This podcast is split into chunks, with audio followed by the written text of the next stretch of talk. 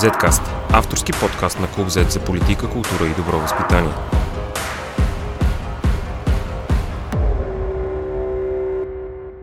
Здравейте, аз съм Борислав Кръстъв, а вие слушате 62-и епизод на Zcast. Това последно издание на подкаста ни за 2021 година темата ще бъде отново COVID-19. Какво ни очаква с новия вариант Омикрон? Какви са надеждите и притесненията? Има ли шанс за ефективни мерки, които да повишат информираността и нивото на вакцинация на гражданите? За да говорим по тези теми и други, с нас е доктор Светелина Великова, специалистка по клинична имунология, работеща в болница Лозенец и преподавател в Софийския и Тракийския университет. Здравейте! Здравейте! В последните 2-3 месеца основно притеснение на хората по света е новия вариант Омикрон. Имаме за сега неясни данни, че може да е по-малко опасен, по-малко смъртоносен, но много по-заразен. Това, което виждаме в Великобритания, в което новия вариант вече влезе, е, че имаме едно доста каскадно увеличение на заразените. Може ли си позволим да сме оптимисти всъщност? Ако говорим конкретно за нашата страна, трудно бихме могли да бъдем оптимисти за който е вариант на вируса предстои да навлезе. А, вчера ни зарадваха в кавички, че имаме и изолирани случаи в България на Омикрон. В нашата страна това, което аз очаквам е, че ще имаме както едновременно ще има хора, които са скептици по отношение на новия вариант на вируса, така и такива, които ще са изключително притеснени от новия вариант – за момента, разбира се, се опираме на данните, които имаме от Световната здравна организация, която казва, разбира се, че данните са недостатъчни, но в момента ние знаем, че имаме по-голяма заразност на този вариант и е възможно да протича по-леко. Ако приемем, че имаме, да кажем, два пъти по-малко смъртност, но четири пъти повече инфекциозност, защото това показват нали, първите данни от ЮАР, които са нали, в местния контекст, може би са малко изкривени, това всъщност пак ще претовари здравната ни система, ако ни удари още една вълна, нали? Да, възможно е да протече точно така следващата вълна в нашата страна. А, тук, доверявайки се на епидемиолозите, например на доктор Бацелова, с която сме обсъждали а, новия вариант, всъщност това, че вирус е по-заразен, това е важно за нас. Реално смъртността, леталитета ще бъде изчислен по-късно и вероятно ще варира в различните страни. Тъй като когато имаме по-заразен вариант, ще имаме повече случаи което означава, че се повишава шанса част от тези случаи да бъдат тежко протичащи, да пренатоварят системата, някои от тежките случаи да не стигнат до необходимата помощ и също това да увеличи смъртността. Сега предстоят празнични дни. От няколко седмици една основна хипотеза е, че всъщност с многото срещи с различни хора, близки роднини и пътувания, увеличаваме шанса да разпространим вируса и да заредим следващата вълна. Какво мислите, че е най-добрият, вариант за хората, които искат все пак да не, да не помогнат на този процес? Да, разбира се, в момента е неблагоприятна обстановката от гледна точка на това, че идват празници, в които по нашите традиции всички хора се събират със своите роднини и приятели. Ние очаквахме и знаехме, че Омикрон ще влезе в България по време на празниците или малко преди тях, което се и случи а, което означава, че сега с а, събирания с хора рязко ще се повиши шанса да се заразят повече хора с а, този вариант. А, разбира се, че хората, които са вакцинирани и се срещат с вакцинирани хора, за тях а, шанса да се разболеят е много нисък, а вече за тежко заболяване почти не говорим. А, така че нека да не звучи дискриминативно, но в крайна сметка вие ще сте спокойни, ако се срещате с ваши близки и родини, които са вакцинирани. Първо ще бъдете спокойни за вашето здраве, второ ще бъдете спокойни и за тяхното здраве, защото никой не иска да зарази майка си или баба си с тежка смъртоносна болест. Като говорим за притеснението вакцинирани и невакцинирани, ще спомена един мит, който ми се иска като имунолог да го разгледаме. Щях да говоря в края за тези неща, но той е пряко свързан за, с това. Има в момента една концепция, че когато човек се вакцинира, едва ли не той по някакъв начин може да е а, опасен за невакцинираните, да разпространи вакцината сред тях. Има ли, има ли някаква имунологична логика за това? А, да, изглежда смешно, но всъщност е доста сериозен проблем. Всъщност много невакцинирани се страхуват повече от вакцинираните хора, отколкото от вируса, което само по себе си е парадокс. Всъщност и имунологично, и вирусологично, и епидемиологично, както и да гледаме вакцините, в тях няма инфекциозен материал. Те самите не могат да предизвикват заболяване. Това трябва да се повтаря постоянно. Това не е жива вакцина, не съдържа жив вирус, а съдържа малка информационна част от вируса, която помага на имунната система да изгради отговор срещу него. Така че, да, това е един много разпространен мит, който трябва да бъде изкоренен. С новите одобрения от, и от СЗО, от Европейската агенция за лекарствата, става вече възможно да се вакцинират и най-малките деца, и тинейджери. Но това, което е странното, което забелязвам, България, мисля, че настроенията тук са ясни, но дори и Западна Европа почва да има колебания. Австрия, която имат над 70, може би вече 80% вакцинирани, сега, когато стана въпрос за вакциниране на децата, едва 48% от родителите са съгласни на това. Има ли някаква повишена опасност, повишен риск за децата от вакцината? И откъде мислите, че идват тези страхове? При децата вакцинирането е дори още по-безопасно и с висока ефективност, поради и тяхната специфична имунна система, която те имат. Нека не забравяме, че при децата в ранна детска възраст се слагат по-голямата част от ваксините, които трябва всеки един човек да получи. Така че според мен това, което се случва, което се наблюдава в момента в Австрия, е временно явление, което показва един скептицизъм, една неувереност на хората, но всъщност когато започнат да бъдат вакцинирани децата, те се предпазят от тежките варианти, хората видят на, на живо, не само от научните статии, че вакцините са безопасни и ефективни, тогава ще се повиши и това желание на родителите да защитят и децата. Разбира се, до някъде е обясним от това притеснение, тъй като тук взимаш решение за детето си, но в крайна сметка вече знаем, че вируса засяга и деца, и възрастни по един и същ начин. Просто децата са по-малко на брой и по-малко като процент при тях. По-рядко виждаме тежки случаи, но те пък са запомнящи се. Така че нека и децата да имат възможност да бъдат защитени. Мислите ли, че това всъщност е пътят към бъдещо по-високо, по-висок процент на вакциниране в България? Натрупване на достатъчно сблъсък с вируса. Както казахме, една част от хората се страхуват повече от вакцинираните, не от вируса, може би защото не са виждали достатъчно хора, които умират от COVID. Една част от хората не са виждали достатъчно вакцинирани, които да са добре и да са окей, нищо да им няма и в един момент са обсъдени от това, което ги залива социалните мрежи, което е подборка на хората, които ги заобикалят. Когато си заобиколен от антиваксари, ще бъдеш засипван с антиваксърски послания. Мислите ли, че ще има някакво натрупване в новата 2022 година и това бавно, може би, ще доведе до повече вакциниране в България? Тезата ви много ми харесва, като цяло доста оптимистично звучи. А, дали наистина по този начин ще се случат нещата, предстои да разберем. Факт е, че в момента, една година след като имаме вакцини в нашата страна, почти една година, все още има хора, които в момента се интересуват от това да си поставят първа вакцина. А, тоест, може би се натрупва и страха от новите варианти на вируса, а, натрупва се тази потиснатост от това, че все още сме в пандемия Както пък и доста хора имат вече приятели вакцинирани, които всичко е наред с тях. Те дори не се разболяват или много леко изкарват COVID, така че вероятно с натрупване шанса при нас, тъй като българите, без да генерализирам в момента, но те обичат да видят резултата, искат да видят нещо, че съществува наистина, да се убедят с собствените си очи. Така че може би това е шанса за нашата страна. А мислите ли, че е добра идея да чакаме това да се случи или е възможно да има добър ефект и малко по-строги мерки. В, в следващите, всъщност днес би трябвало след, малко след като приключим това интервю, би трябвало правителството да представи стимули, економически стимули за вакциниране, все още не знаем какви ще са те.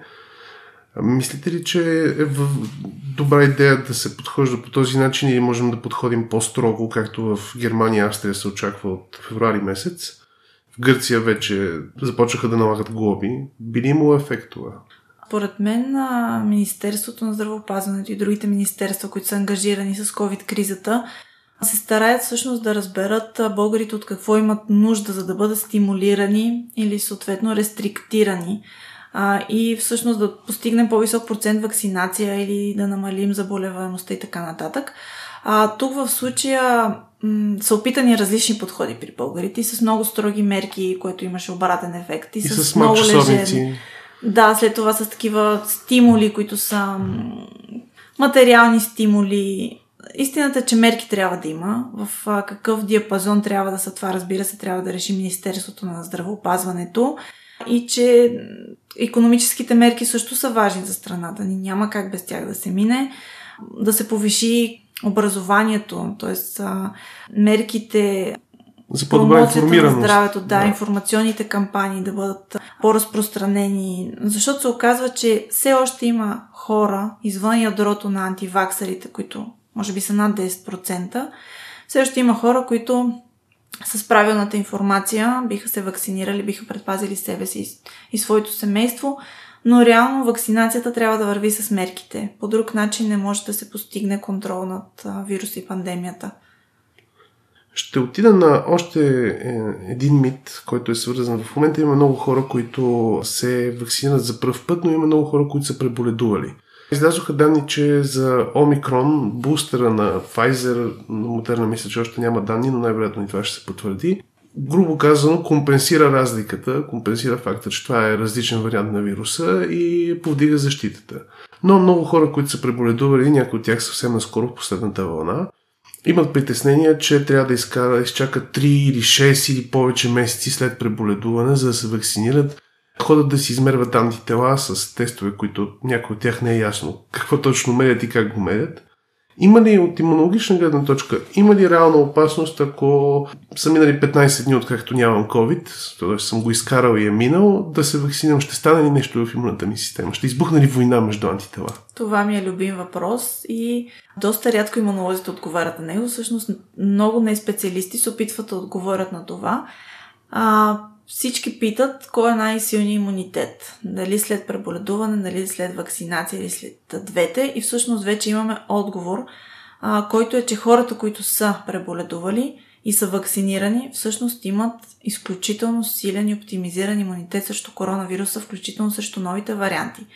Това е за мен, може би, един от най-големите стимули за хората, които са преболедували, да се вакцинират.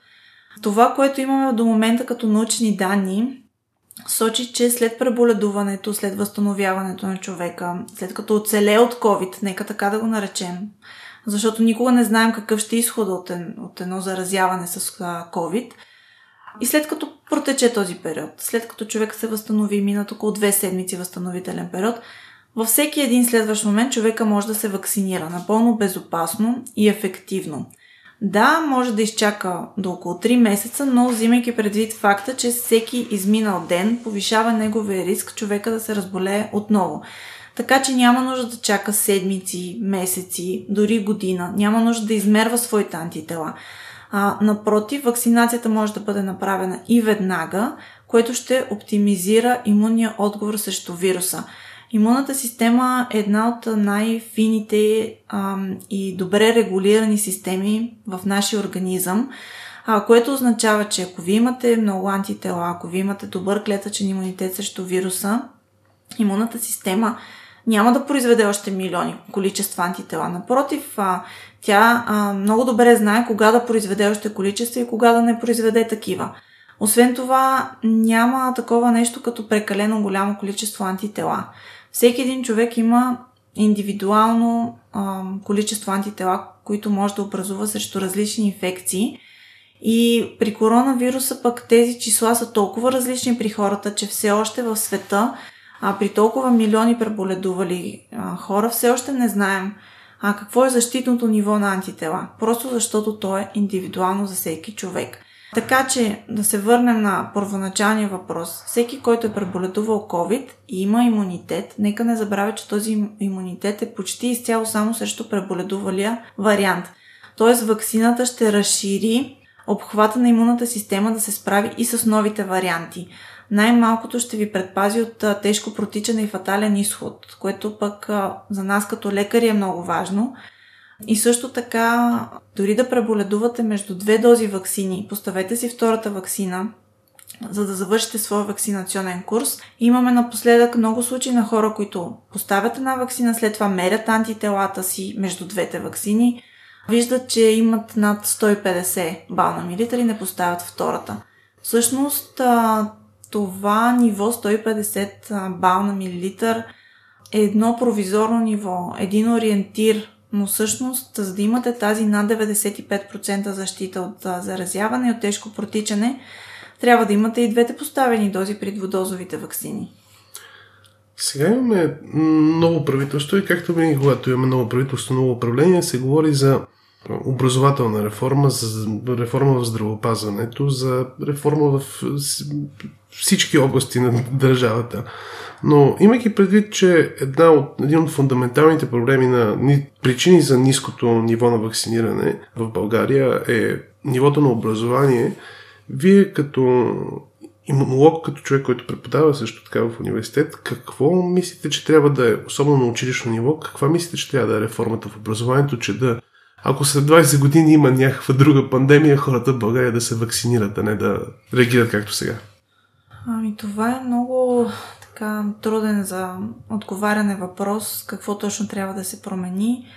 Реално всеки един от нас е учил в училище биология, химия, физика, природни науки.